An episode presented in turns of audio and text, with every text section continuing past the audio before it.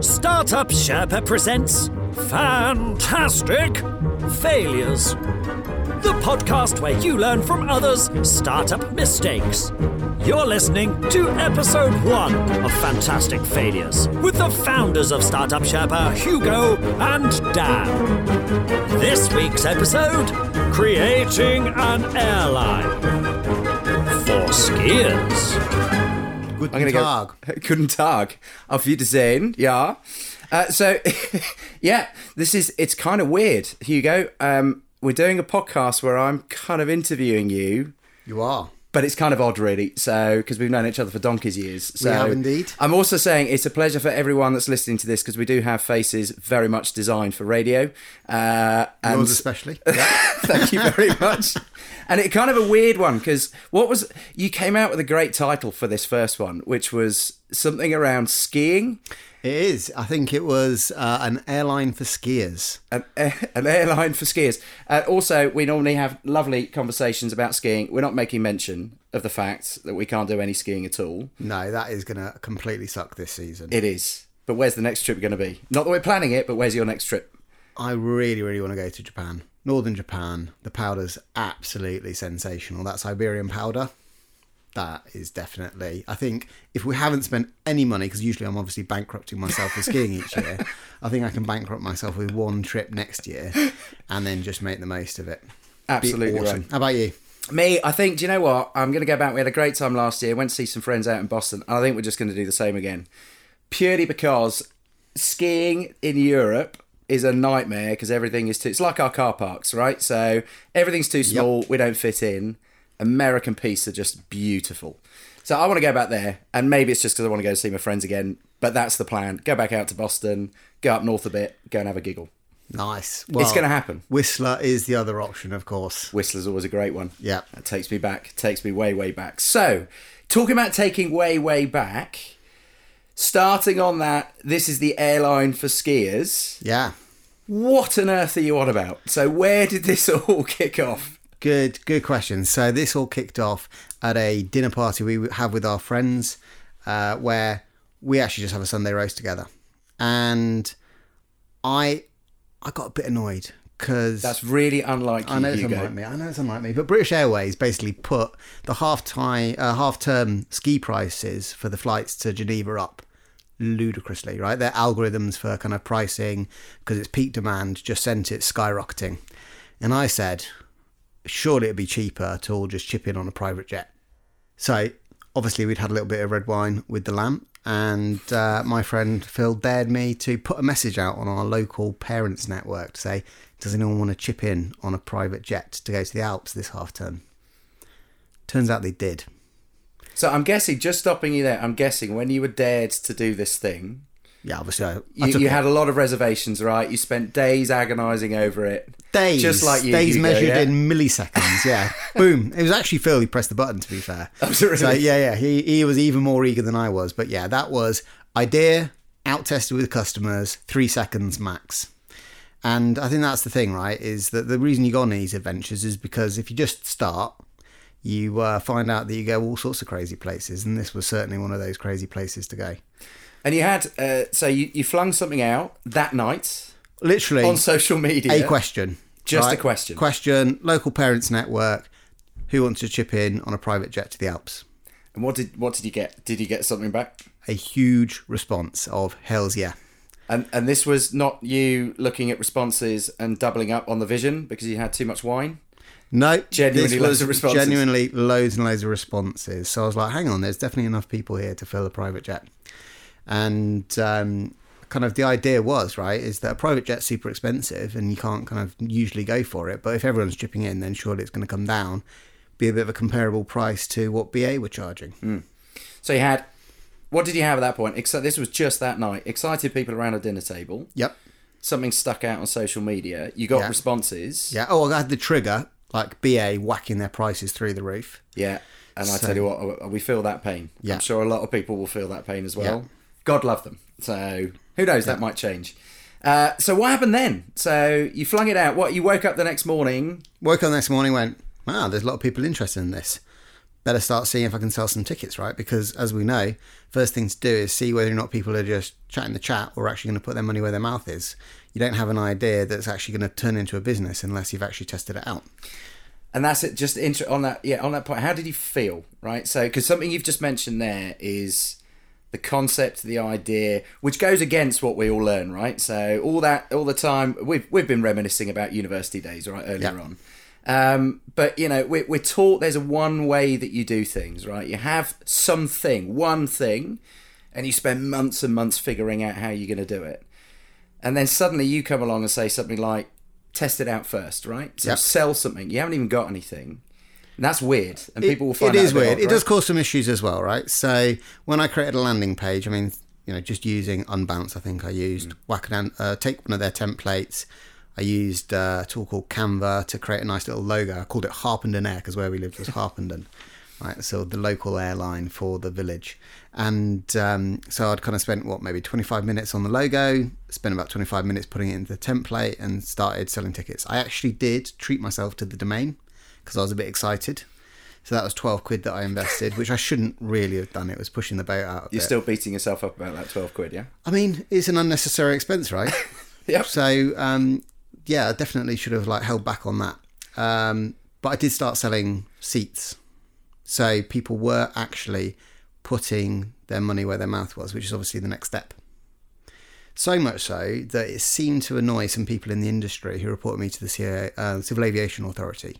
Wonderful. So I got a cease and desist letter from the Civil Aviation Authority. You got so you got a cease and desist. So hang on, you go and sell sell some tickets Yep, to people thinking that this thing feels very real, yep, and then someone reports you for it, yep. and you get a letter that's going to tell you off. That's So- right. But what I said to them is, surely you're responsible for air travel. I'm selling tickets. If anyone needs to tell me off, it should be the advertising standards industry, right? Because actually, you don't regulate this potential of a flight in the future. You regulate me having an aircraft. So that confused them a little bit because they weren't expecting a what are you talking about? You can't say no. Um, so we so we carried on. Um, we carried on actually mainly because um, got picked up by the FT. So I actually made it onto the front page of the FT with this one. Now, and I I will never forget that day, Hugo. So this yeah, is I was very a- excited. My mum was more excited. and I was excited. Uh, I was in in those days a corporate job You were. where things didn't get much. It's where we met each other anyway. Yeah. So uh, and things don't get hugely exciting in corporate. You don't want things to get exciting in corporate. But that morning I will never forget because I worked for a company deeply involved with the Financial Times. In fact, it owned them. Yep. And I remember walking into the Financial Times office and seeing the front cover of the paper and getting you messaging me. Yep. And somehow you managed to do, in the space of how long? How long was it before you had that dinner party? Oh, that was a week. So within one week, Yeah. you're on the front cover of the Financial Times. That's right. And Fidel Castro, bless him, died the, the next day. So if he died a day earlier, I think I'd have been back page news. but that's part of the adventure, right? Is getting the timing right is critical to any success. And you had nothing to do with Fidel Castro's death, no? I can confirm for sure I did not. Just checking, just Yeah. checking. So, so that, that's it's pretty amazing. And I was amazed. I mean, I, I got to admit, when I read it and I saw it, and then I saw your message, and if I hadn't seen the paper first, I would have thought, no, this is just Hugo yeah, just spinning It- me a it was- yarn. It was, crazy. It was super, super crazy. And the thing is, it drives momentum, right? As soon as people see that kind of buy-in from sort of a, a publication Hmm. like the FT that is so prestigious, Hmm. you know, inbound messages from all sorts of people. So, you know, as soon as that happened, I started having conversations with the private jet companies to start to make it real. And um, one of my friends actually introduced me to the CFO of Monarch Airlines to go and kind of talk about the the financials, and you know started on the roller coaster of right, how do I actually take this kind of potential of these flights and turn it into Harpenden Air being an actual airline? And how so you you- know just picking the phone up to how ready were they Monarch just to have a chat with you? You said you spoke to their CFO. Did I mean that was through a personal introduction, but we went and spent three hours in the the local pub, uh, kind of a couple of days later, um, and and that was, you know, an absolute education on the airline industry. So I mean, my proposition was that if you take a private jet, it's not actually about the jet as much as the airport experience, right? So anyone with kids knows that if you try and take your kids through an airport at half term to go skiing, it's the worst experience in the world. You love it because you're going to get some hopeful powder when you get to the mountains, but until that point, it's just hellish. So we thought actually, if you get picked up from your house, driven to the private uh, terminal, and get delivered first thing in Geneva so that you can get your transfer there before anyone else, happy days. It's the perfect experience. Turns out that you and everyone else in the world want to arrive at that time. And actually, that in the airline industry, it's not the planes that's the problem. It's the actual landing the planes in a place on Earth that's the problem. And that's pretty heavily controlled, it turns out. So if you're a solo entrepreneur like myself who's just created an airline in a week, you don't have the network or influence in the industry to necessarily land your plane at Geneva Airport at that particular time. And this is actually where the economics got into it. I mean, the, the three hour conversation in the pub was just amazing. Mm. Right, basically got unpacked as how hard it is to actually create and not even create, but run an airline. Mm-hmm. And obviously, Monarch has now gone bust. Mm. So he was experiencing firsthand at that time the reality of how hard it is to uh, to create an airline. And we had all sorts of crazy conversations about whether or not you can use um, a, a um, the planes that land on water mm. to kind of land on the river and actually do kind of river to river plane transport. And uh, eventually, kind of came away from that conversation both buzzing of this really deep understanding of a new industry that I didn't understand, and being petrified that I may have just set myself up for for something that was going to be a bit too much yeah. for me to handle. And I think it's it's what what I find kind of interesting because you've jumped in, and I and I know for you that's where a bulk of your your time was spent looking at that, and that's when your brain started to agonise over the challenges. Yeah. But what's interesting is I remember the first conversation we had about it, not the one that just said I'm on the front of the FT, but this was the one where you were just saying, Dan, actually you don't know much about this. I'll tell you about it. And and I remember the way that you phrased it. You took me back as you always do because you love telling stories, and we can't ever have a normal conversation no, without you going not. think about. Yep. So and I remember you said to me, just think back to the last time you went on a skiing trip. Tell me what the experience was like. But you got me to focus on the journey there yep. to the airport, and then from the airport to the resort, and then again coming back the other way. And it made me realise it was it got me angry. Actually, you made me properly angry I can do that. You I'm can do that, that, and yeah. you do have that ability. But you mapped out that little journey that we go through, literally step by step, and the amount yeah. of time that we wasted on it as well. But then the hitter for me also was talking about the price. So, you know, actually, for what you spend, are you really getting an experience that you love? And that for me was the real hook, right? So, yeah, totally. And, and it clearly was for other people. And it, it was sort of after you did that, and you got that interest. It got me hooked. I mean, I was in. I was yeah, definitely... I mean, to be honest, all around London, there were people calling me, wanting me to like set up Harpenden Air in Surrey. You know, kind of like down to the south coast. There were people calling me from Cornwall, kind of mm. wanting to have like a little shuttle service from London to Cornwall. And suddenly, you kind of see that actually, yeah, the way that people experience air travel is absolutely the problem. Mm. I think that the um, the, the ability to identify that problem was easy because it was a problem I faced myself. Yeah right? And so, as entrepreneurs, when we see those problems firsthand, you know, I've been in the airport with my family, I've been in that stressed position. Um, and when I saw that price tag on the flights, I was just like, no, those, those things don't add up. Plus, I knew I was going to bankrupt myself if I actually took the plane with my family as many times as I wanted to go skiing. um, and I think that, that that did really capture people's imagination. Mm. You know, as soon as that also got amplified, mm then it, it you know I still get calls from people wanting to know whether I can get them a private jet, and I'm like, no. I see. It's no, I totally can't. it's the power that the FT had, right? Yeah. The FT as well. That was purely you got that, of course, because the idea, the concept was really interesting. But going back to that first moment when you started just to share, and again, it wasn't sharing the absolute idea; it was sort of sharing the problem you got people hooked in, and it was someone in that Harpenden network, wasn't it, that was involved? With the UFT? It was, yeah, one of the journalists at the in, FT. Right? Yeah, totally. So it just shows you every moment. I mean, you you do this beautifully anyway.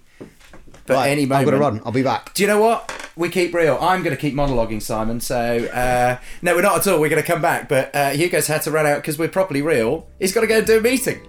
So we're going to have a coffee, and we're going to love you and leave you for the moment.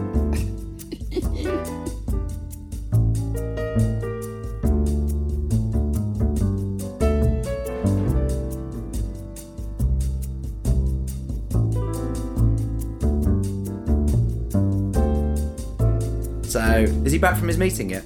I am. I'm Oh, he's back from his yeah, meeting. It went well. You'll be pleased to hear. There's nothing like a bit of a meeting interlude on a podcast. Just to just to keep your brain fresh, right? So, Exactly, I've got to admit, we weren't jealous when you had to run off and go and do a meeting. But I mean, that's the entrepreneurial life, right? Is that life goes on. You got to try and fit things around it. It's part of kind of what we actually try and teach people. Absolutely Just right. do it when you have the chance. Correct. And that is take every opportunity. So I'm going to have to, with my, you know, slightly over 20s, break, okay, over 30, break, Okay, right, over, over 40, 40, all right, yeah. over 40, fair enough. With a, with a brain of an over over 40 year old, I kind of forgot, even though it was just half an hour ago, where we got to. But I think we can we can backtrack and figure out. We can totally do that. So we were definitely talking about you were sat in a pub with the CFO of Monarch for three hours, where you were learning everything about what it takes to operate. An it airline. was a masterclass in the airline industry. And to be honest, if that had happened at the beginning, I would have I'd have never actually gone and had the adventure, right? Because starting with the kind of desirability, seeing that momentum build with people really interested in actually being able to get on a plane really helped to actually drive it forward. That was the momentum builder. I think a lot of people just get so bogged down in that kind of feasibility bit of actually, can we do this? Is it possible? Does it work?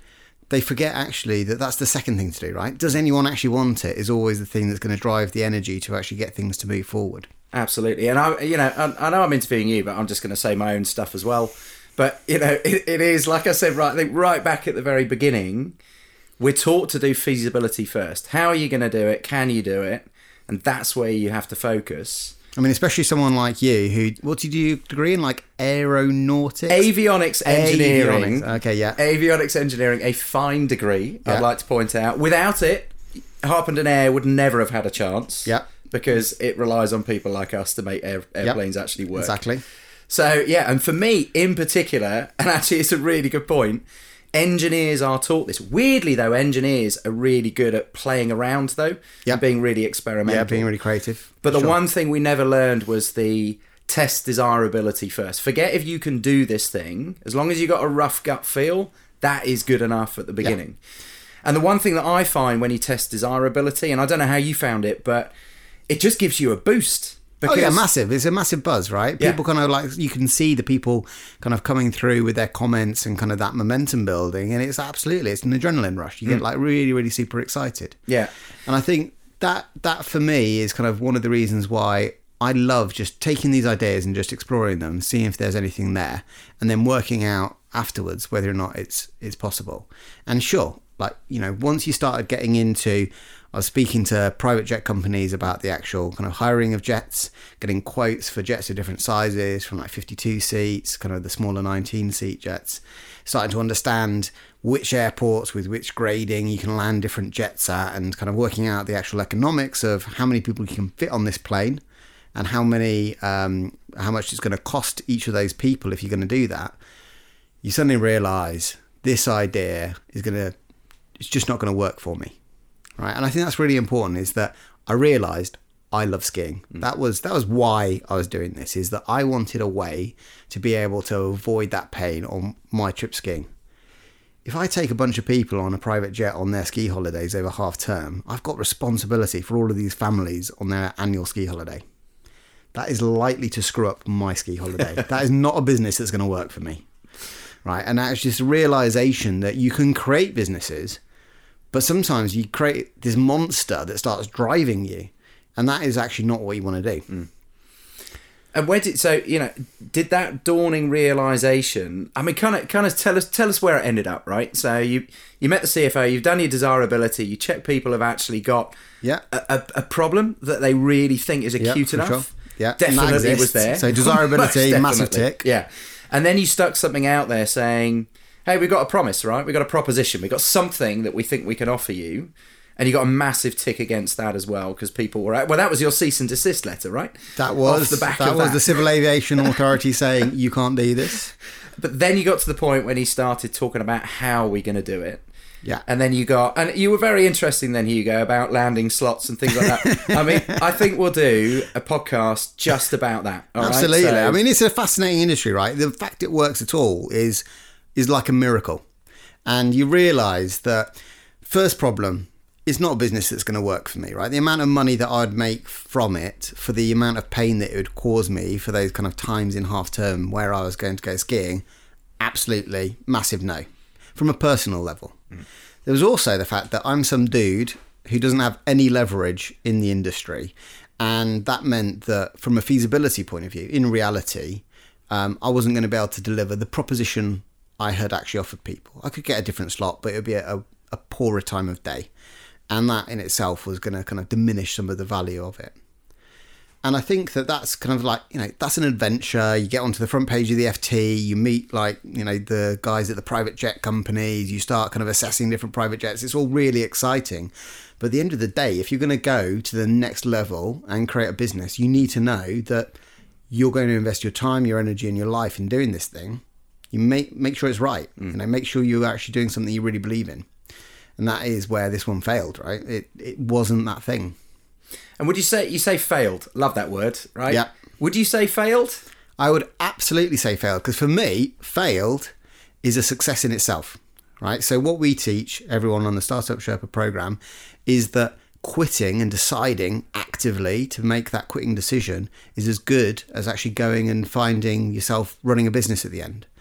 Right, and that- it's fascinating to me how much the startup community talks about this fail fast culture, but really no one embraces it. All right, what they embrace is going rapidly through things, but as soon as it gets to that failure point, it's like, oh, that's horrible. I don't want to do that. I want it to be successful. I want to have all of the things that I'd planned turn into reality. But for me, this one was a failure, and I'm proud of that. Um, massive ambition to try and start an airline, creates a great deal of comedy, but it was no way going to actually create a business that was going to be my world. Hmm. And it was not going to create the business that could really deliver the promise of that really positive experience of getting to the mountains, right? Because of the timing of the slots. So, first of all, it was understanding what leverage you need in your business model to be able to actually get the thing working hmm. and understanding what you need as an entrepreneur to have a business that actually works for you. So where is that at now? It's dead as an idea, but does it still live a little bit? It, of course, it still lives a little bit. I mean, Hugo's so legacy. Harpenden Air is still renowned locally, um, and and the idea of fractional uh, jet usage has taken off in the states. Certainly, they're trying to do it in Europe. Um, I still get contacted by the private jet companies, kind of wanting to talk about how to do this kind of localized model, and I think that. Um, there will be people who probably take this idea forward who are really passionate about transportation kind of solutions, really passionate about private jets, and will actually want to take that kind of pain of dealing with people's holidays, mm. not being on a skiing holiday themselves. And hopefully, things will actually get rocking again, and then we can start using those services, right? Well, right, because this is the thing: is it's a service that I actually want. Oh, I still, use. I want it. Yeah. I mean, ideally, I'd like it at the price of an EasyJet, but you know, that's just kind of like wanting everything in in one uh, basket. But absolutely, making that kind of journey better, for sure, is something that hopefully will fly at some point. See what I did there? Oh, fantastic! Uh, yeah, yeah. We can put some cheesy drums over the top of that and a crash For of sure. Brilliant.